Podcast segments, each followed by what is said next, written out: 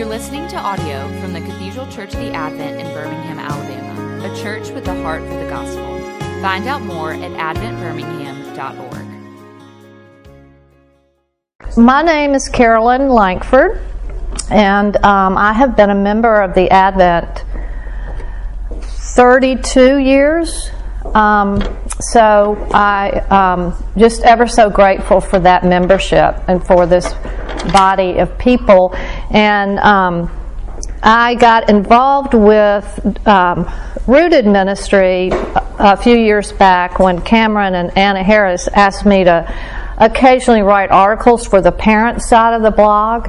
And the only reason I said I would do that, and I do like to write, although it kills me, is because if there's anything I can offer, it's my ministry of hindsight.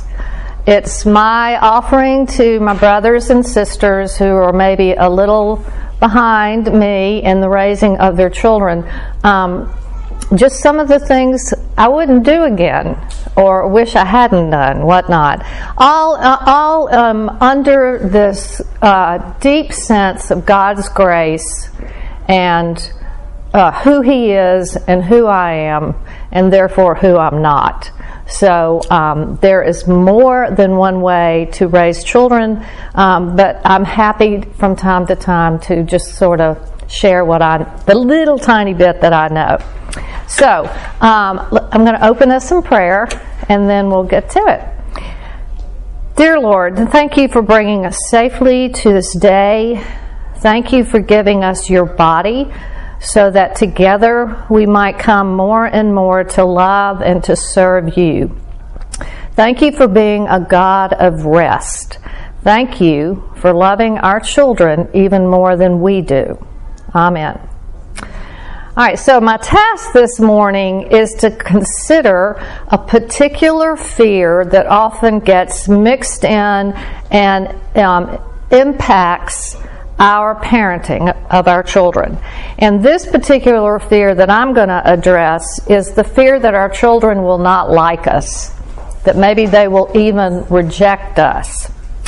But before we dive in, I think it's never a bad idea to just quickly recap what's been going on in the previous classes and to remind ourselves what is the primary message of this series. And as Cameron launched it off and told us that every 3 or 4 years he surveys the teenagers to whom he ministers just to see what their lives are like. What are places of stress? Where are they work? You know, just what's it like to be you in 2021? And he said that this year the results were that kids were saying one of the main sources of stress in their lives is their parents. Yay, yay. It seems that, no longer are we simply annoying and embarrassing, but we are literally stress-inducing. So what is that telling us, and what can be our response? And believe me, no one is pointing a finger in this room. I'm a parent of 3 adult children who I continue to worry about. News alert, you never stop worrying about your children. But so I have these 3 adult children, and it's a no-brainer to understand how parenting right now, ungrown kids in 2021, might be fraught with fear. And we know the obvious ones like the internet and social media. That's just to name a couple. But these things have exposed our kids to unprecedented opportunities to watch and to do harmful things. As parents, y'all simply cannot protect your children in the world today in the same way you were protected by your parents a generation ago. And then you got my age group. I grew up in a house with 1 TV, which had 3 channels and 2 rotary phones, one of which was in my parents' bedroom. So it was different, but I was reflecting on it. My parents' big concerns back then, they were still concerns, and that was basically sex, drug, and rock and roll. because they were becoming a thing, and parents had great reason to be concerned about them. So this is to say, raising children has always been full of potential risk simply because life is full of risk and mishap. We live in a broken world. We as Christians know that better than most people. And if we understand our parenting job as using a finite number of years to raise them up, then our goal is to launch fully developed young adults who can thrive on their own as productive members of society. And for us Christian parents, most importantly, to raise them up as adults who profess Jesus Christ.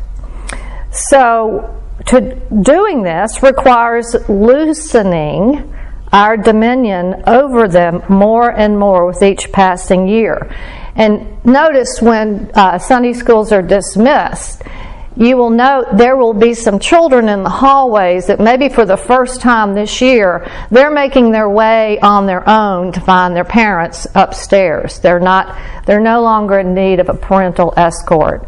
And likewise, there will be teenagers leaving this building to get in their own car, which they are going to drive to get themselves to their next event. So you can just see it on a Sunday morning as things evolve as they should, and less parents are in control of everything. So this is the only way to maturity. And it requires letting our children take risks and make their own decisions, which based on brain development and the impulses of adolescence in general makes for a great likelihood, I would say almost guarantees, that some bad choices are going to be made. And that's hard. That's hard when you are witnessing that as a parent. I mean, sometimes it's not hard, but you know, who of us in this room has not happened upon our child who just did something really stupid and thought, what were you thinking? I mean, that's a genuine question. What were you thinking? But anyway, our part of our job is to channel and guide and get them to a place where what they are thinking is adult-like. So this series that Cameron has been, I think we're in our 4th week now, is all about us finding the way to parent our children, both grown and ungrown, out of a proper fear of the Lord, and not with an anxiety-filled, control-freaking fear for the well-being of our children. And remember, the way we understand fearing the Lord, it is knowing Him in His full awesomeness and glory. Fear of the Lord is worship, bowing down to His majesty, knowing that He is God and we are but His sheep. As Psalm 111:10, verse 10 tells us, the fear of the Lord is the beginning of wisdom. All those who practice it have a good understanding. So this is what the Bible tells us to do, that we are to live in a proper relationship with the Lord, where we in worshipful and awesome-filled ways, we fear Him. Last week we had Anna Harris here. She was great. And she gave us Proverbs 14, verse 26. And I want to remind us of that. And then I've tacked on verse 27. And that's on the handout. Proverbs. In the fear of the Lord, one has strong confidence, and his children will have a refuge. The fear of the Lord is a fountain of life, that one may turn away from the snares of death. Some pretty strong promises there. So the fear of the Lord produces a strong confidence in us. We know who we are and we know who God is. And it provides a refuge for our children. Fear of the Lord is a fountain of life, answering and making impotent the snares of death.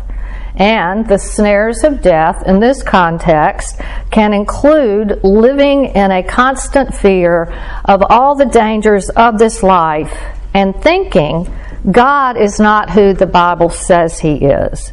It's thinking that God doesn't really know the numbers of hairs on our children's heads, and it's up to us to keep them safe and on the right path. It's operating under the belief that God is judging us as we parent our children.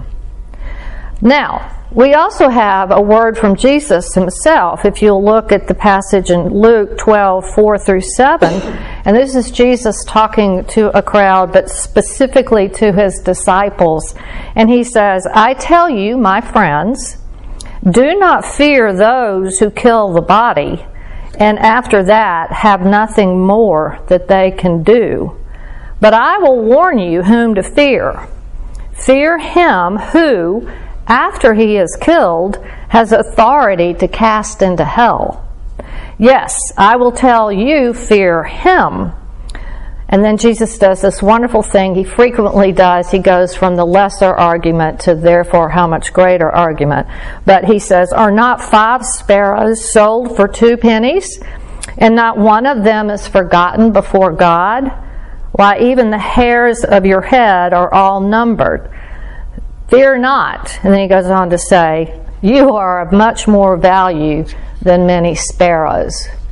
So what Jesus is saying here, and it needs to sink in, and it needs to be just over and over again in our daily lives. But what Jesus is saying here is that the fear of the Lord, when we live in that kind of a relationship with Him, it results in not needing to fear anyone or anything else.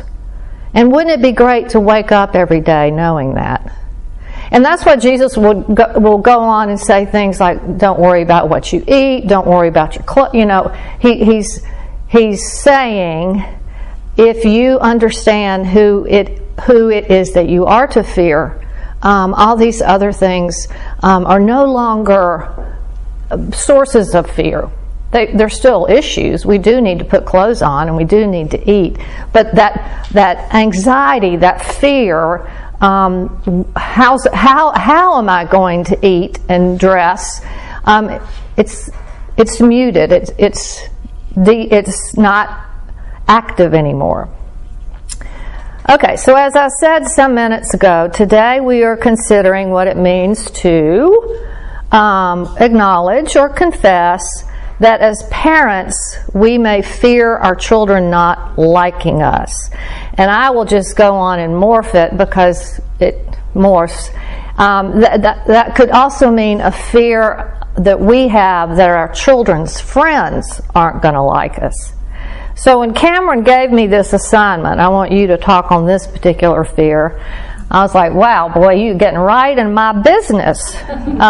Because I have been profoundly guilty of making decisions as a parent out of my fear of losing their favor towards me.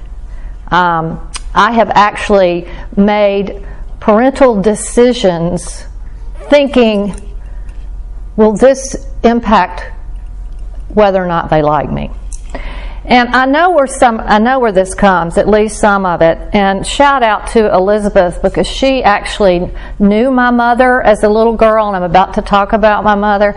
So she will vouch that she was a lovely, lovely woman. But I was not emotionally close to my mother growing up. She was barely 21 years old when she had me, her first. And she soon thereafter became a school teacher, and then she proceeded to have 2 more daughters. She was a busy lady, and I remember we lived on a very tight household budget. And Mama's life's trajectory up to this moment of having these children and this career and this marriage was, she grew up in a very quiet home.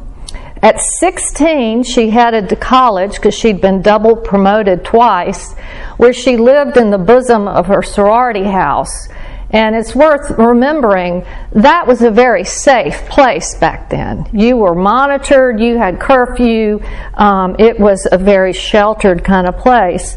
And then at 19, she left college, married, and there it was. So she really had never lived on her own. So it must be noted that my mother gets an A+ for running an organized household, providing 3 well-balanced meals a day, getting us where we needed to be with clean clothes on our bodies and clean sheets on our beds. And, you know, we went to bed at the appointed time, and we were expected to get our homework done before anything else. And as we all know, that is not nothing. That's a lot. My mom got more done in a day than it seemed humanly possible. But when it came to that emotional nurturing, the heart bonding that I truly longed for from her, I really got that from my dad and not my mother. Mom had had a lonely childhood, and she tended to have very low expectations for any good that could come out of childhood. Her love language to me, if you will, and I really have figured this out, it was her love language. Her love language to me was, let me prepare you in the safety of our home all the bad things that you are certainly going to experience before you actually experience them. Yeah. So here's just one example, and I promise you, I'm not just using you for some free therapy, but I think it helps understand how I got in my place where the fear of my children like me really cemented. So I was in 7th grade. It was Homewood Junior High School. Yes, back in those days, Homewood still had a junior high system. And I decided I was ready to enhance my status. And I was going to do that by trying out for cheerleading. Those cheerleading girls had it going on, and I was tired of being a nobody on the junior high food chain. When I announced my plans to my mother, her one and only response was that I was not cheerleading material. So if I insisted on pursuing this plan, to at least please be prepared to not get picked. And while she was very correct about my chances, my mother could have maybe entered in and found a way to encourage me and support me. But she didn't. So I tackled the week of tryouts completely on my own. I had plenty of comments from my mother that my extended schedule at school all that week was an additional burden to her, and my constant practicing in my upstairs bedroom was shaking the entire house. And I'm like, well, duh, those herkies are hard. So while it comes as no surprise that I indeed did not make cheerleader, in that sort of childlike way, I was only in 7th grade, I had poured myself into the process, and I harbored just a faint but very real hope that I would make it.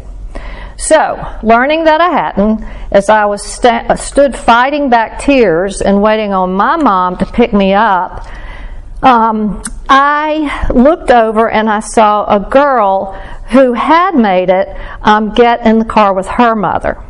Now, this girl, like me, was also way down on the food chain, but unlike me, she was cheerleading material. She was just that good, but she too wasn't really expected to make it. She just did everything very, very well. So I watch her through the windshield as she's telling her mother, and isn't that kind of refreshing that back in that day, mothers weren't there. They found out when they picked their kids up. But she's telling her mother this amazing news, and her mother burst into happy tears as they hugged. And it was just so sweet. And it was not going to be like that for my mother, with my mother. I didn't even want to tell her, much less look to her for comfort. I really think that watching that other mother and daughter Right then, the seed was planted in my heart that if I ever got to be a mother, I wanted that kind of a relationship. I was going to be that mother. And I was going to be emotionally close to my children, and we would do life together as friends and co-companions. And I did indeed carry that into my motherhood, because I was given the privilege of being a mother. But I slowly learned that it is not possible for a parent to be friends with his or her child and remain a parent. You can be one or the other, but not both. Or put it another way, fulfilling our responsibilities as a parent means your kids are not going to like you sometimes. It may be a lot of times, maybe for years.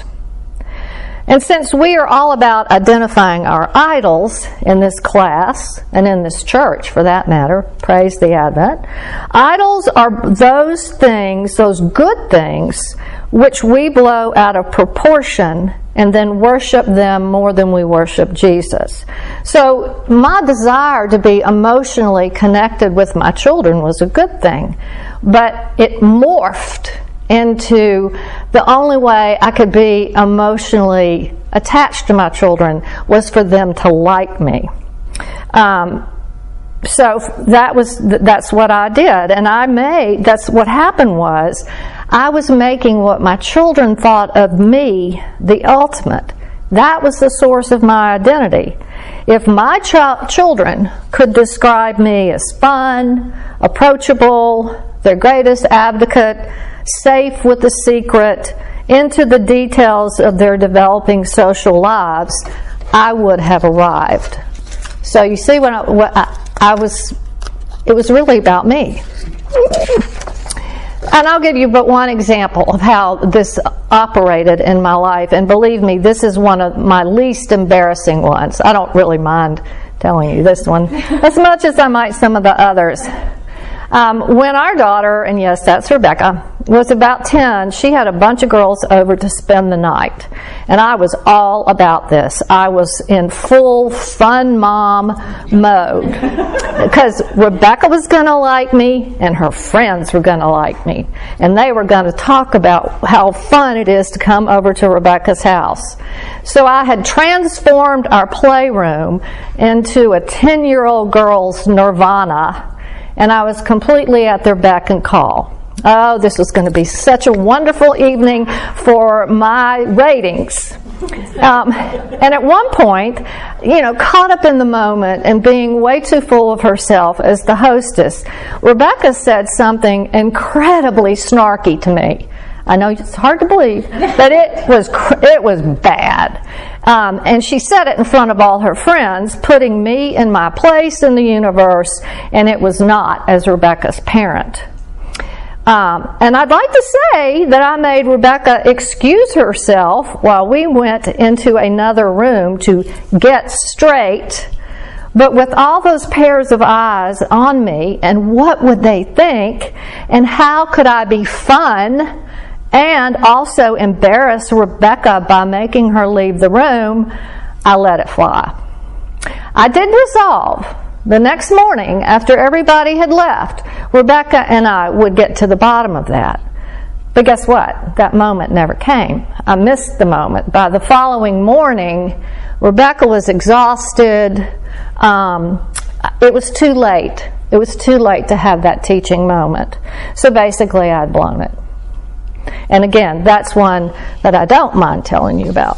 The writer of Hebrews quotes Proverbs 3:12-13, and expounds on its meaning. That's also in your handout. So the proverb says, "My son, do not regard lightly the discipline of the Lord, nor be weary when reproved by him. For the Lord disciplines the one he loves, as a father the son in whom he delights." And then the writer goes on to say, "It is for discipline that you have to endure. God is treating you as sons. For what son is there whom his father does not discipline? If you are left without discipline, in which all have participated, then you are illegitimate children and not sons. Besides this, we have had earthly fathers who disciplined us, and we respected them. Shall we not much more be subject to the Father of spirits and live? For they disciplined us for a short time, as it seemed best to them, but He, God, disciples us for our good, that we may share in His holiness. For the moment of discipline seems painful rather than pleasant, but later it yields the peaceful fruit of righteousness to those who have been trained by it. Well, I just think there's so much in this passage. But the things that really jumped out at me, disciplining our children, even when it's painful for them, is doing for them what God does for all of us whom He calls His sons and daughters. It yields the peaceful fruit of righteousness. And then notice the beauty in the Proverbs' claim that the Lord disciplines those in whom He delights. Discipline is a profound act of love. He reproves him who He loves. So this whole idea, this parenting template that we are called as parents to discipline and delight in our children. And do you see the difference? You know, rather than wanting to be liked by our children, which focuses on what they think of us, God shows us the righteous path of our delighting in our children. Our focus is on them, and that we do that while we are disciplining them. We love our children so much, we don't need their approval, just as our Heavenly Father certainly does not need ours. He delights and He disciplines. So I encourage you to let this inform your parenting. You know, what are some ways you can delight in your children? Certainly focusing on them. Voluntarily, maybe out of nowhere, just letting them know how much you love their sense of humor. Or you love the way they are a friend to one of their friends. Even if you're currently living with a sullen teenager, that might be on the surface a challenge, but I think that kid most especially needs your expressions of delight. And then likewise, if you're in a season right now, or any time to come, with one of your children which requires a whole bunch of disciplining, and I think we all can think of situations where that goes on for years in someone's home. That's even another time to truly not neglect the delighting in them as well as you go. And I know from our experience, one of our sons in particular, he was pretty withdrawn and sullen from about age 13 to 25, and certainly while he was under our roof. And what was so challenging was you would offer some genuine delight and you get nothing, maybe an eye roll. But I'm telling you, what that eye roll says is it registered. Somewhere, somehow, it registered, it penetrated. And that is enough, because again, our focus was not on does he like us, but I'm going to take this opportunity to tell him how he delights me, even when he hasn't had a happy word to say for about the last 3 years. So, to summarize, parenting our children out of fear, and let's just think of some of them, be it fear of their failure, they're not going to get into that school, in fear of their very survival, oh my gosh, he's striving, in fear of all the possible things that might occur, He might just decide he does want to drink beer Friday night after the football game. In fear of what other people think, and a shout out to that, that translated for me too. And then also in the fear that God really is not our children's perfect parent. And so yes, in that fear, we are going to have to do it ourselves. And then finally, in that fear of our children not liking us, all of those fears, it's parenting out of a posture of faithfulness for the believer. It is also, according to Cameron, the recipe for producing anxiety-filled, stressed-out kids. Jesus told the crowd to fear the Lord, the one who can cast into hell, and only him. Solomon teaches us that the fear of the Lord is the beginning of wisdom, something every parent needs, and the good news of the gospel guarantees us that because of Jesus, we have a Heavenly Father who delights in us and in our children. Again, as Cameron loves to say, the gospel is rest, and that is even as we are parenting along, there is rest. So, I don't know if we have any time for questions or comments. I'd love to hear from y'all if there's something that you have learned or something that resonates with you. I would love to hear that or anything else. And if not, we will pray. Anybody? Go ahead. Well, I love this delight and discipline. I think that's a lovely takeaway for me. I'm wondering if my kids aren't yet under Cameron's umbrella. Do they sort of talk about that with them too? That we're not here to, be the meanies. Like we're just doing what we're trying to discipline them for their own good.